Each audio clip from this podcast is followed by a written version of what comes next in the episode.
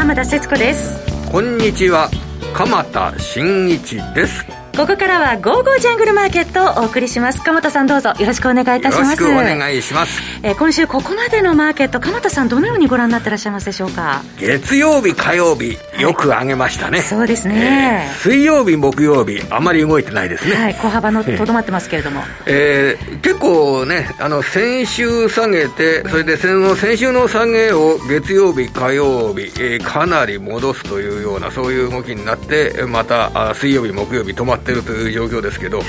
えー、ちょっと足元だとやはり出遅れ株。出遅れ株がですね、はい、あの結構強くなっている。出遅れ株というか出遅れ株価インデックスっていうんでしょうかね、うん、えっ、ー、と強いのはどこかっていうと、まあ、ナスダック総合指数ですとか、はい、S&P500 ですとか、まあ、ニューヨークダウはまだ高値抜いてないんですけど、アメリカ株の主要インデックス強いですよね。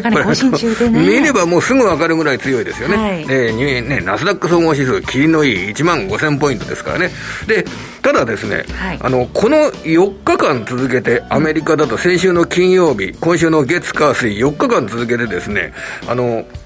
ラッセル2000という、はい、あの小型株の2000社を集めた株価指数の上昇率が、はい、そのラッセル2000の上昇率が、ナスダック総合指数やニューヨークダウよりも上昇率大きいんですよ。しかも4日間続けて。中古型、ええ、ラッセルが。ですからそれでラッセル2000という株価指数は、ええ、まだあと5%ぐらい上げないと3月の市場最高値まで届かないんですね、え、だからあの要は SP500 やニューヨークダウやナスダック総合指数と比べて出遅れてるラッセル2000があの上昇率が4日間続けて他のインデックスより高いっていうのはやっぱり出遅れ株を買っている、で出遅れ株というとまああの表現はいいんですけれども要は動きの相対的に悪く悪い株ですね、で日本の株だとか中国の株香港反戦指数これ世界の中で動きが相対的にいいか悪いかっていうとこれ完全に悪いですね、はい、でその悪い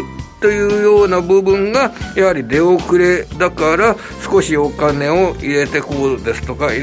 そういうような観点でですね今あのちょっと今週は上がってきている場面が見られてるっていうそういう状況だと捉えておりますね、はい、ニューヨークも小型株全般の値動きも良くなってきているそれで。そういう時に大型株が下げるかっていうと全然下げないっていうのが、はい、それがアメリカの株なんですけどね今ね。今日はそのアメリカ株のね専門家の方などにね、はい、あのお話伺えるということで、えー、金融政策の動向とかこれからもまだアメリカ株強いのかですとかね、そういうのを伺いたいなと思ってます、グローバルマクロの視点でお届けしていきたいと思います。それでは早速進めてまいりましょう。ここの番組は投資家の位置を全ての人に投資コンテンツ e コマースを運営する「ゴゴジャン」の提供でお送りいたします。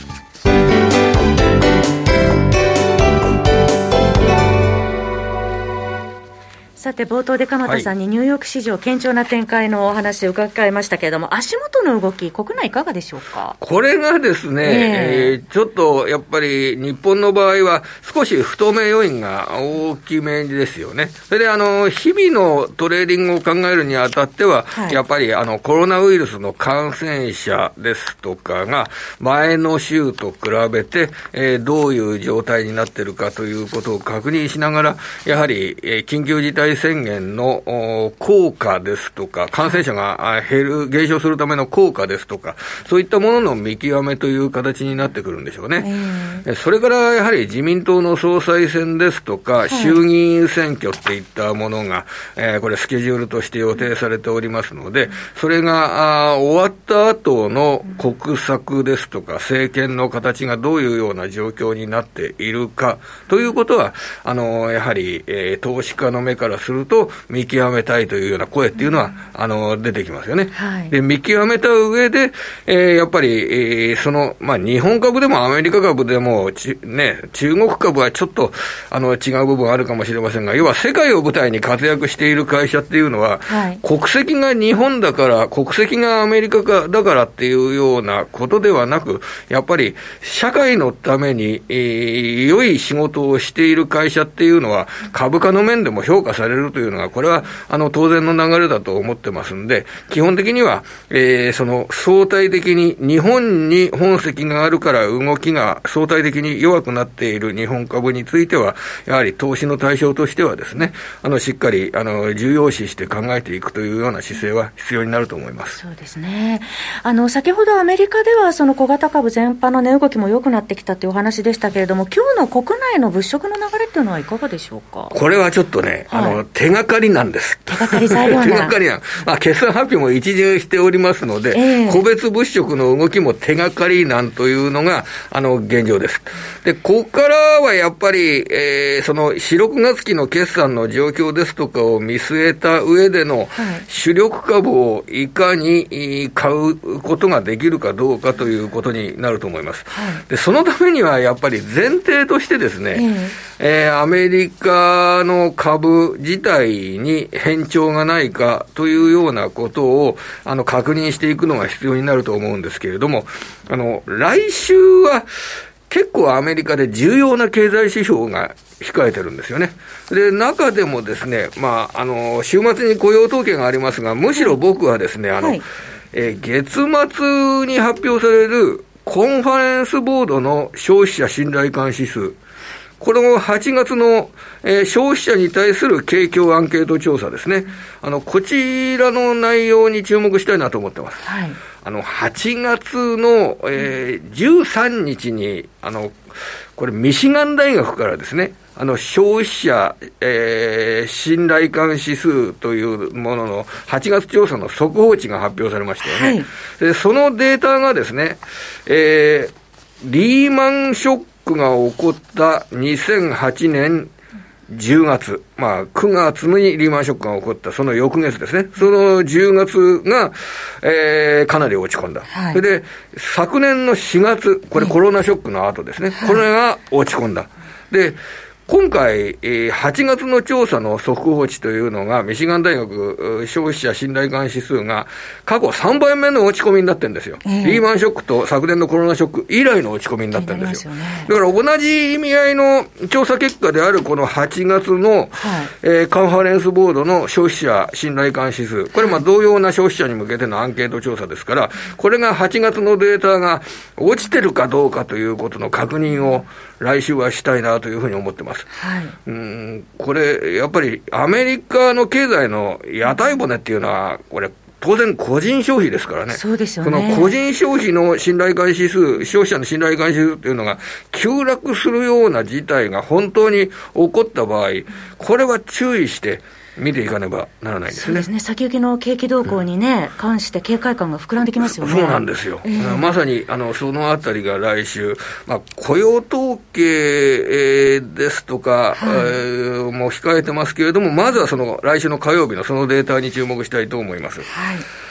その他、来週だとですね、あのー、ISM の、あの、製造業景況指数がこれ、まあね、9月の1日に発表されますよね。はい。で、ここで、やや企業心理が落ちているかなというようなデータが、あの、ちょっと出てるんですよ。企業心理。だから ISM の製造業景況指数っていうのも、この企業心理、こちらは、あの、消費者心理ではなくて企業心理ですね。こちらの示すようなデータになりますよね。今の出荷がどうなってる、受注がどうなってるっていうようなことに対する景況アンケート調査になりますんで、はい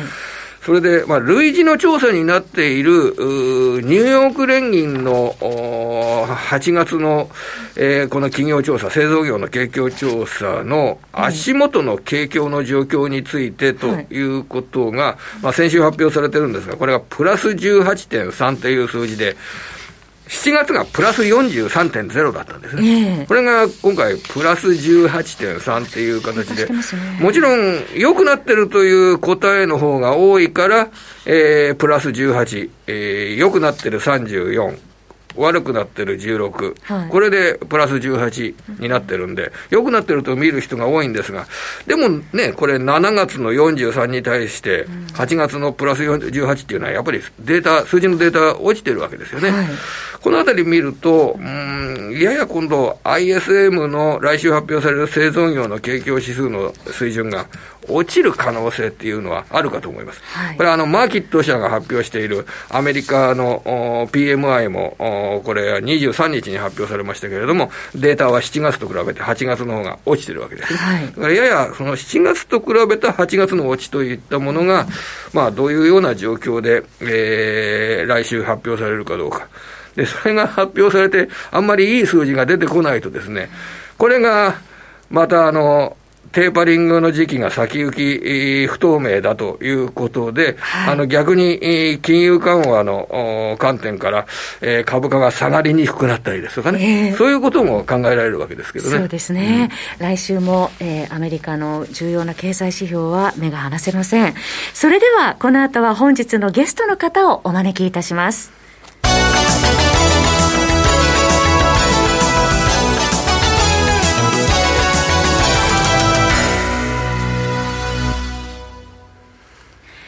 えー、それではゲストの方ご紹介します。お電話でのご出演です。エモリファンドマネジメント代表、江森哲さんです。江森さん、こんにちは。こんにちは。どうぞよろしくお願いいたします。はい。えー、グローバルマクロな視点で江森さんにここからは世界の動きを、えー、伺っていきたいと思いますけれども、はじめに、えー、海外の動きなんですが、特にアメリカ市場、堅調な状態が続いてますよね、江森さん。もう続いてますよね。えー株ね、株価の水準も高値圏でずっと推移しているという状況ですけれども。うん。まあ、S&P500 もね、何回で、50回でしたっけ ?50 回目ですね、高値更新、今年に入って。すごいですよね。えー、まあ、過去ね、年間でど確か70回ぐらい更新した年もありますんでね。うん、まあ、周り50回だから多すぎるとかね。えーいうのはあんまり考えない方がいいですよね。はい。まあ、だから継続的に、これはもう右肩上がりというような、そういう状況が続いていることを意味するわけですかね、それは。まあ、そういうことですよね。はい。ナスダック指数に関しても、まあ、高値が続いているということなんですけれども、はい、結構ね、あのファングとか、そういうあの主要なハイテク株がありますよね。はいはいあの辺の資金流入ってのは結構ずっと低下してたんですよね、どちらかというと。まあ、特にあの今年はもうご案内の通り、グロースよりバリューだみたいな話もあって、まあ、年初は結構グロースが出遅れてたんですけど、あのこの数ヶ月でだいぶ持ち直してきましたよね。まあ、ただ、その中でもファングへのその資金流入っては結構ビハインドだったんですよね。はい。これが最近になって少し戻り加減になってきてるっていうのがですね、データで結構はっきりしてまして、まあ、それが少しこう今、またナスダックもですね、はい、全体をこう持ち直す一つの、まあ、なんていうか、背景にはなってますよね。うん、まあ、今、その背景を伺いましたけれども、ナスダック総合指数、初めての1万5000ポイント、えー、乗せてまいりましたけれども、この水準は、それでは割高と考えなくてもいいということでしょうか？何をもって割高かどうかって判断するかですよね。うん。うん。まあ、どうしてもあの株式をずっとまあ基本的に見てらっしゃる方っていうのは、そのバリエーションと割とのまあその割高感っていうのをね、大体こう見られる方多いと思うんですけども、はい、まあ、どちらかというと、やっぱり今、モメンタムが非常に強いですからね、うん、あのバリエーションばっかりこう目を向けて、ですね、はい、割高だ、まあ、高すぎるとかって判断してしまうと、はい、まあ、おそらく今のマーケットってついていけなくなるはずなんですよね。うん。うん、であと、まあ、金利もまだそういう意味では、まあ、全く上がってませんので、はい。まあ、むしろ金利から見たバリエーションというのは低すぎるという判断もできなくはないんですよね。えー、ただ今、今の金利自体は、まあ、むしろ低すぎると思うんですよ。うん、まあ、そういう意味では、金利から見たら、まあ、そこまでのその上昇値があるかというと、またそこは少し微妙ではありますけれども、まあ、いずれにしても、まあ、モメンタムは非常に強いですからね、はい、まあ、この流れに逆らうというのは、まあ、マーケットを見る上で一番やってはいけないことだろうというふうに思いますね。あの、景気がつく強くなる方向、それで企業業績も、まあ、伸びる方向ということを踏まえて、えっ、ー、と、アメリカの10年債の金利の状況、今、金利が低すぎる、低すぎるという江森さんのご指摘がありましたけれども、えー、この、まあ、1.3%ですとかね、そういうようなあの水準というのは今後、どのようなあ展開を考えればよろしいんでしょうかね。まあ、すぐに上がっていくかどうかってまだわからないですけれども、今、少なくともそのお金がですね、まあ、株にも入るし、債券にも入るということが実際起きてるわけですよね。えー、まあ、それによって、まあ、株が上がるし、債券も買われて、上がって金利が上がらないという状態が生まれてますので、まあ、このフローが変わらない限りはですね金利水準は変わらないんですよね、えー、その金利が低いというのは例えばその景気が今後後退するからとかですね、まあ、そういうふうに考えるのは明らかに間違っているですね、はい、まあ、今完全にあのマネーフローで金利の水準が決まってますので、まあ、これはあの正しいバリエーションかどうかって言われると非常に難しいんですよね。はいうん。まあ、ただ、少なくともお金が入ってきていることによって金利が上がらなくなっているのは事実なんで、はい、まずこの事実を抑えておくってことが必要でしょうね。はい。今、あの、江森さんからマネーフローというような、あの、お言葉がありましたけれども、えー、そうすると、それか、あの、今、それで金融政策の状況の中で、まあ、テーパリングの時期、その、いわゆる量的金融緩和の規模を縮小するということを示すテーパリングの時期がいつになるかということが話題になってますけれども、そのテーパリングが仮に起こったとしても、マネーフロー自体は増えるような動きは、これは変化がないと考えてよろしいんでしょうかね、これ。マネー、まあ、そのマネーの供給の量が減るということですよね。えー、えー、あの供給量は増えるんですけれども、うん、今までと同じようなペースが増えないとことになるので、えー、まあ、あの分かりやすく言えば、今までのような株価の上昇のペースにはならないということですよね。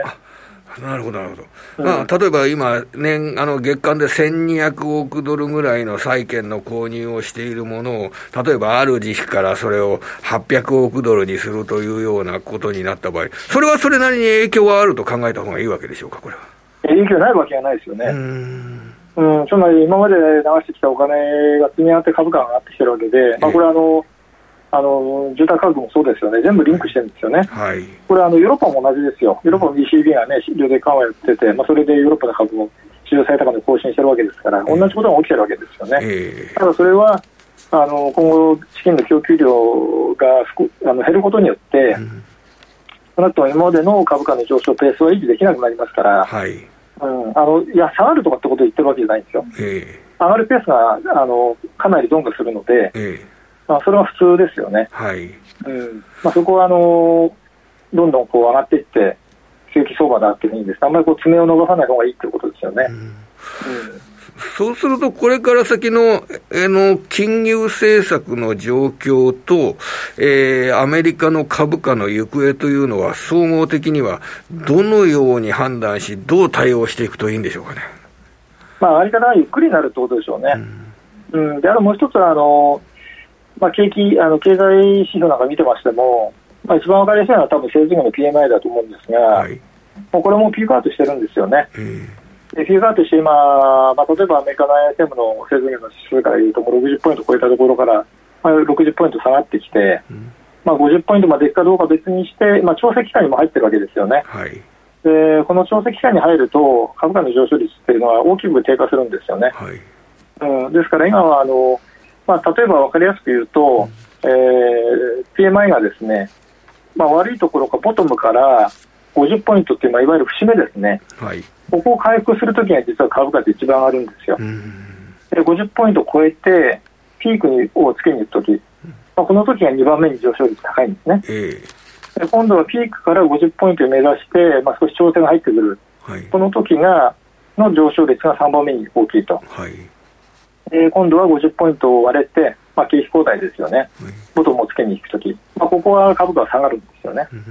でこの今お話した4つのパターンの中で、今はこの3番目に今、もうすでに入ってるわけですよ。えー、ということは、今までのような株価の上昇率は維持は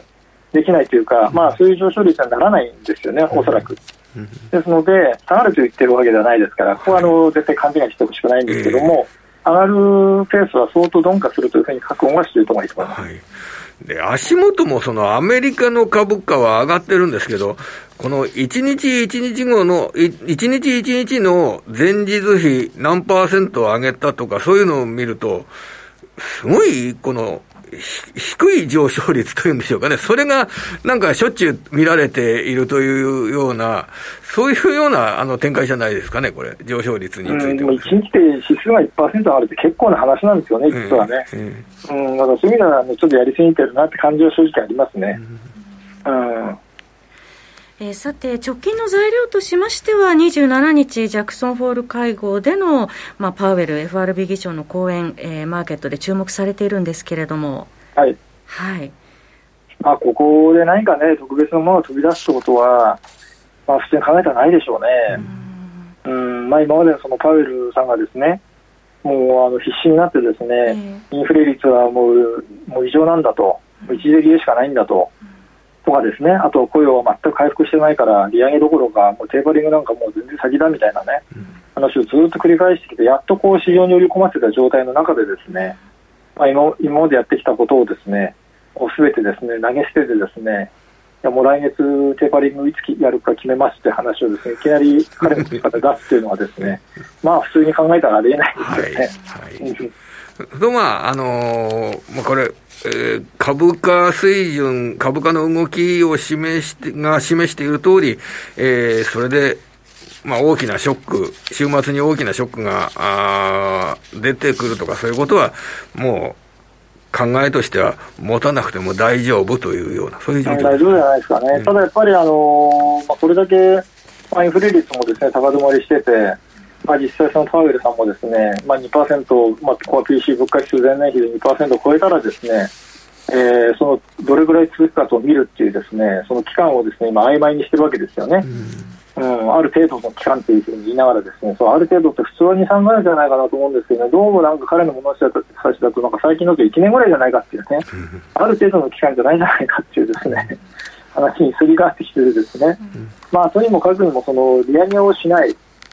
これをあのまず大前提にどういう説明をしたらいいのか、どういうリーズニングを持ってきたらいいのかっていうのはですね、まあ、前提になってしまってますんでね、まあ、ここはあの本当にあの市場関係者もですね、まあ、市場参加者もですね、まあ、あんまり理解してないんだろうなって感じしますね。うん、ですから、まあ、今あの、もう皆さんご存知だと思いますけど、地区連議の総裁たちはもう相当強い口調でインフレになってるよと、うん、早くテーパリングした方がいいと。いうふうに言ってますよね、はい、まあ、ただ一方で FRB のコアメンバーである、えー、パウエルさんとかあとブレーナーズ理事あとニューヨーク連銀のウィリアムズ総裁この3人がですね、まあ、それを認めないような発言をまあずっと今までも繰り返してきたと。ここのせめぎ合いがですね、まあ、どういう落としどころになっているのかっていうのが、まあ、一つヒントとしてはやはり9月の FMC はね、まあ、そういう意味では注目はされると思いますしあと8月のこういう時が出るタイミングですね、まあ、ここも非常に今回はあさらに重要度が増してきますよね、はい、さて、そういった状況の中で、今度はあの通貨の取引、これはどんなことを考えていけばいいでしょうかね、これ。まあ、基本的にやっぱり、あのこれから、まあ、2000どうですかね、23年を、まあ、例えば一つ目処にしたですね、うん、まあ、アメリカの売り上げがおそらく、まあ、検討されると思うんですね。まあ、あのヨーロッパの方はそれよりも当然遅い段階でそれがまあ検討されるというふうに考えますと、まあ、欧米のその金融政策のまあ移行のタイミングというのはどうしてもアメリカの方がヨーロッパよりも早くならざるを得ないと、はい、いうことを考えると、まあ、ドル全体のバランスからすればやはりドルの方が変わりやすくはなりますよね。うん、それがおそらく、まあ、あと今年の残りと来年いっぱい、はい、ドル高気味にこう推移しやすくなってしまうと。うんまあ、そういう圧力がかかりやすいという状態だと思うんですよね。はい、ですので、まあ、今年なんかはね、結構ドル安なんかじゃないかみたいな話もね、年初あったと思うんですが、えー、まあ、意外にこう、今、ドル高気味にこう推移してますので、うん、まあ、この傾向はしばらく続くでしょうね。うん、今、ユーロとドルの取引っていうのが、かなりそのドル高、ユーロ安でトレンドが出てるっていう捉え方でよろしいんでしょうかね、これ。あこれ、短期で見れば長期で見るかに全然変わってきちゃうんですよね。うん、私が書いてるメルマガの戦略なんかは、むしろ短期的にどう取引するかという、まあ、全体前提なんで、ええ、まあ、ちょっとはっきり申し上げちゃいますけど、ユーは今ロングに、ロングの方がいいっていうふうにしてるんですよ。そうですか、うん、で実際も収益も上がってるんですけど、全体の大きな流れからしたら、まだやっぱり下落トレンドなんですよね。え、うん、ですからあの、まあ、難しいのは、あのよくコメント求められ求められるんですけど、まあ、どうなりそうですかって言われたときに、どの期間でどういうふうに話したらいいですかっていうのを先に聞かないとですね、答えられないっていうのは本音なんですよね。えー、うんで私なんかやっぱりあの投資家さんに向けた、まあ、そういったレポート出してますんで、メルマガ出してますんで、あどうやって収益を上げていただくかっていうのは前提になると、まあ、どうしてもやっぱり短期的にどう入っていくかっていうのはね、ポイントになるんで、大きな流れが下落であっても、反発する局面であったら、やっぱりロングを推奨するわけですよ。はいはいうん、ここのバランスが非常に難しいんですよね。うんただ今の状況から言うと、今、株価はしっかりしてますよね。この状況だと、やっぱりあのドルは比較的最近はあの安全資産として買われることが多いので、今のように株が高いときはむしろドルがちょっと下がるんですよね。それと今、ユーロとドルの関係から見ると、ユーロが少し今反発しつつあるという状況なので、まあ、今は少しユーロを買った方が有利だと、まあ、こういうかんあの発想になっちゃいますよね。はいただ、まあ全体のバランスとしては、その金融政策の差から見ればですね、あのまあ、中長期的っていう言い方の形が分かりませんけれども、まあ、ドルの方が上がりやすい地合いであることは、まあ多分確かなんだろうなと。ただ、それに基づいて、えー、どうトレーディングの戦略を構築するかっていうのは、もう別の話なんですよね。ここはあの結構、個人の投資家さんっていうのは分からなくて、うまくいかなくなるケースが結構あるのかなというふうに思ってますね。はい最後にちょっと、えー、コモディティのお話も伺いたいと思いますが、原油ですけれども、えー、WTI1 バレル68ドル台乗せてまいりましたね。うん、68ドルを超えて、WTI 原油68ドルを超えて終わると、少し上に来そうかなっていうのは今、まあ、今日実は書いたメルマガそういうコメント書いてるんですよ。はい、なので、まあ、本当に今、あの重要なポイントですね。これ、あの銅の価格とかみんなそうなんですね。ただ、金は、残念ながら、あの上値を試して失敗しましたね。なので、少しちょっと調整っぽく今なる可能性が出てきてるかなと思ってますね。はい。1800ドル台割り込んでますもんね。うん、そうなんですよね。えー、うんえー、ということで、銅に関してはいかがでしょう？どうもですね、結局あの中国の政策でだいぶ押し付けられたんで、押し下げられたんでですね、はい、反発力が非常に鈍いんですよね。うん、ですので、あの戻ったとしても、そんなにすごいバンバン上がっていくって感じは今、正直ないですね。はい、うん、なので、まあ、しばらくレンジのちょっと下限の方で推移する可能性は高いかなと思ってますけどね。はいありがとうございました。お時間が来てまいりましたけれども、ここで、えー、ゴゴジャンからのお知らせです。江守さんのメルマガ、江守哲のリアルトレーディングストラテジーは好評発売中ですが、もう一つですね、江守さん、インディケーター、えー、こちらも販売されてますね。江守哲さん監修の MT4 インディケーター。これはどのような、えー、インディケーターなんでしょうか？あこれはですねあの、はい、MT4 というですねいわゆるまあチャートツールといいますか、まあ、FX 会社さんがよく提供されてるツールがあるんですけどね、まあ、そこにあの載せてあのチャート上にですね買いとか売りとかサインが出るですねインジケーターなんですね、まあ、もちろんそれに基づいて取引するかどうかっていうのは投資家さん次第なんですけども、まあ、トレンドがそれ見ればですね一目瞭然になっているということで、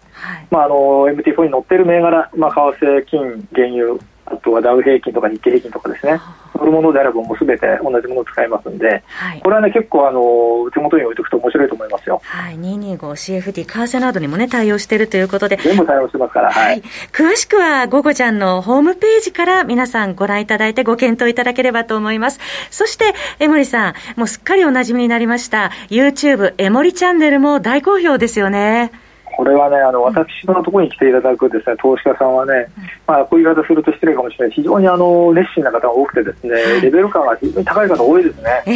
ー、あの勉強熱心な方多いので、まあ、ぜひですね見ていただいて、あのね、あのみんなで勉強していきたいなと。いうふうに思いますね。エモリチャンネルもぜひチャンネル登録してください。えー、今日のゲストはエモリファンドマネジメント代表エモリテスさんでした。エモリさんどうもありがとうございました。はい、ありがとうございました。鎌田さんも今週もどうもありがとうございました。はいした、来週も素敵なゲストの方をお招きしてお話を伺います。どうぞお楽しみに。それでは皆さんまた来週。この番組は投資家の英知を全ての人に投資コンテンツ e コマースを運営する「ゴゴちゃん」の提供でお送りいたしました。